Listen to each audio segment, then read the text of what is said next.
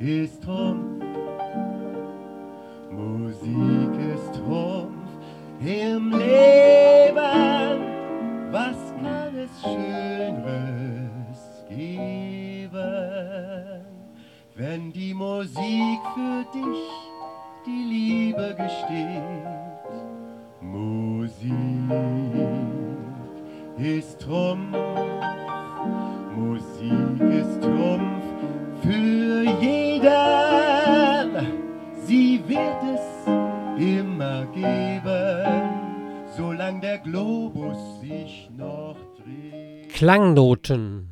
Heute im Gespräch mit Thies Thode und Lars Scheffel über ihr Programm mit Schlagern der 50er und 60er Jahre und wie man als junger Mensch dazu kommt, samstagabends fernzusehen, statt in die Disco zu gehen. Musik ist Trumpf im Leben. Was kann es Schöneres geben? Solange der Globus sich noch dreht, solange unsere Welt besteht. Also, wir spielen bestimmt schon seit 10 Jahren zusammen. Angefangen hat das damals, als wir mit einer Kollegin hier im Haus ein kleines Kabarettprogramm zusammengestellt haben, The White Hat Club. Und damit sind wir durch Schleswig-Holstein getingelt und haben im Stadttheater Aufführung gegeben. Und das ist einfach im Grunde genommen eine kleine Version geworden davon. Also große Samstagabend-Unterhaltungsshow. Ich bin ja Kind der 80er und meine Mutter war in den 50ern und 60ern junge Frau und meine Großeltern schon ein bisschen älter und ich habe die flotte Breitseite abgekriegt, was die Musik angeht. Da hast du deine musikalische Kindheit mit aufgearbeitet? So sieht es aus. Also aufgearbeitet will ich nicht sagen, aber es macht auf jeden Fall Spaß. Also vielleicht liegt es auch ein kleines bisschen daran, dass die Texte auch manchmal so ein bisschen sinnentleert sind. Nicht? Also es ist schon so, dass man das Ganze immer mit einem kleinen Augenzwinkern vorträgt. Mhm. Weil Tipi-Tipi-Tipso beim Calypso, ich meine, das sind auch alles so Texte, da würde man heute junge Menschen wahrscheinlich nicht mehr hinter dem Ofen mit vorlocken. Es gab heute auch jüngere Menschen, die mitgesungen haben. Hast du das gesehen? Das habe ich gesehen. Ich war auch ganz ehrlich gesagt verblüfft. Also es muss so wahrscheinlich so ähnlich gelagert sein wie bei mir. Also dass die von den Eltern irgendwie das mitgekriegt haben. Ja, wie gesagt, ich habe sämtlichst alle Singles von meiner Mutter geerbt und habe die durchgehört, bis ich sie auswendig konnte. Mhm. So. Und du, Lars, auch? Dr. Lars Scheffel. Na, um Himmels Willen, bitte. Also, ich bin ja ein wenig jünger und habe sozusagen die goldene Zeit der Samstagabendunterhaltung nur noch so in den Nachwehen mitbekommen.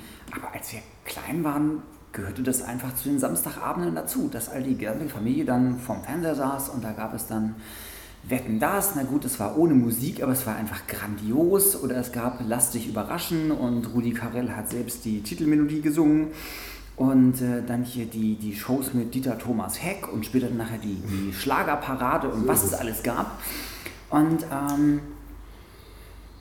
was mich irgendwie nach wie vor daran fasziniert war, dass es damals so etwas wie ein Konsensgeschmack gegeben haben muss, der zwar irgendwie hier und da auch irgendwie ausfaserte und natürlich gab es dann die Rockhörer, die sich dann da irgendwie die von absetzen wollten und aber es gab etwas, auf das sich irgendwie alle einigen konnten und das war Samstagabend vor der Glotze zu sitzen. So ist es. Manchmal fast gezwungenermaßen, ne? Ja, ich weiß gar nicht. Also ich fand das immer ganz großartig. Das gehörte irgendwie dazu. Samstag war für mich immer Baden in der Badewanne mit meinem Playmobil Piratenschiff.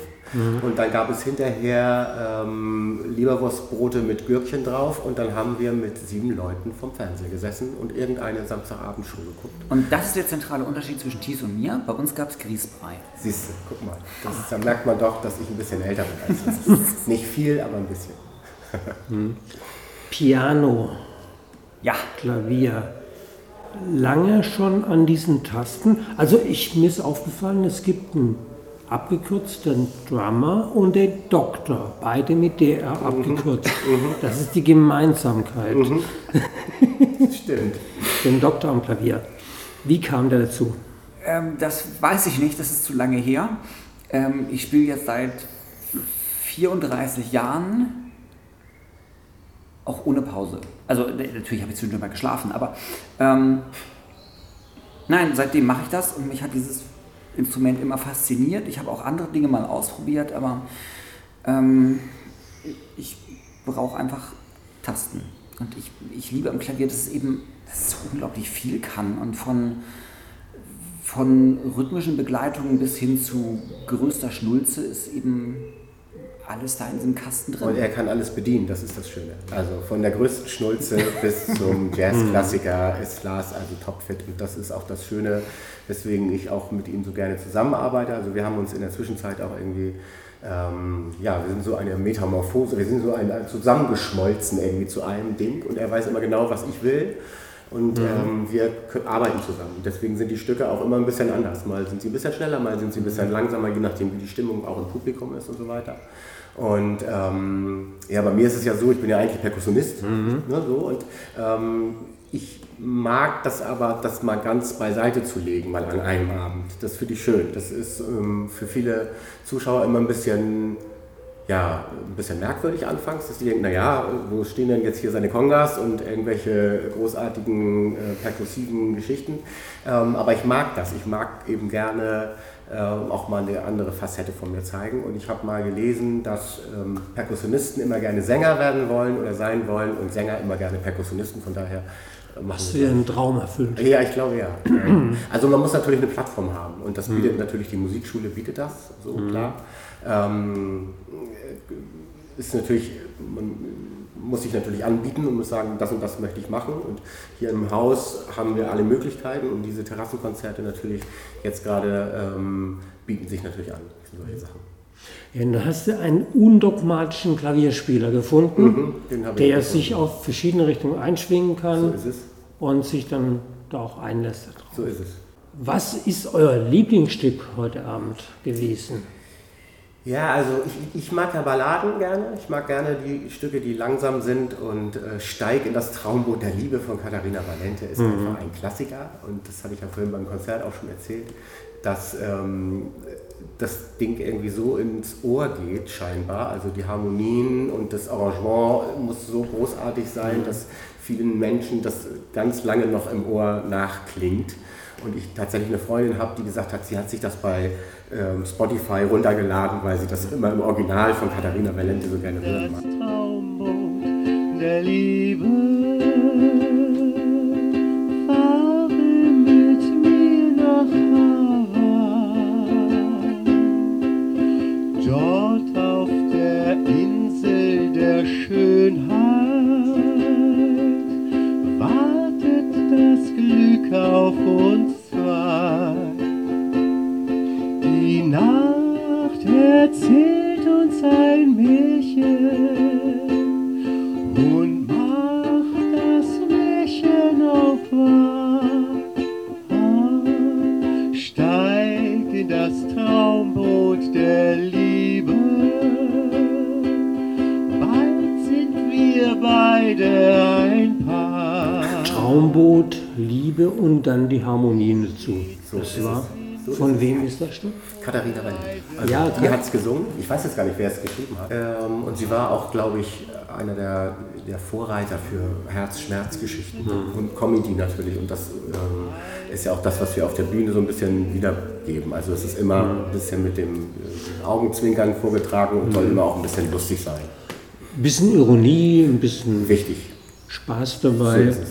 Genau. Und die Ukulele, auch ein Saiteninstrument, ne? Ohne Tasten? Ja, das ist nicht gut, die fehlen da. Ich zwinge ihn dazu. Ukulele zu spielen und macht es dann auch. Nein, auch mit so einer Ukulele, die hat ja nicht so viele Seiten, das ist relativ übersichtlich, damit komme ich dann noch klar. Das ist natürlich auch einfach ein Ulk-Faktor. Es merkt natürlich jeder, dass ich definitiv nicht Diplom-Ukulelist heißt das so? Ja, das Diplom-Ukulelist. Diplom-Ukulelistin. Auch nicht graduiert in der... Nein, aber es ist einfach mit Quatsch und Spaß auf der Bühne und trotzdem natürlich eine kleine, augenzwinkernde Verneigung vor diesem hawaiianischen Thema. So ist es. Und das finde ich ist mir ganz wichtig, dass man, auch wenn es Comedy und Spaß auf der Bühne ist, dass das Ganze niemals den Respekt vor dieser Musik verlieren darf. Das ist...